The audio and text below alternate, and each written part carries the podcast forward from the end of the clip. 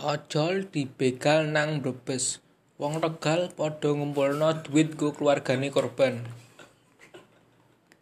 Aksi guyub dilakokno komunitas warga Tegal sing ngumpulno duit go keluargane. Slamet Ariswanto. Ojol sing dibegal nang flyover Kramat Jambang Kersana Kabupaten Brebes dina Rebo.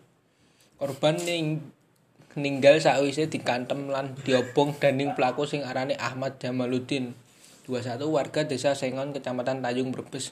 Kowe saiki wis ndekem nang penjara.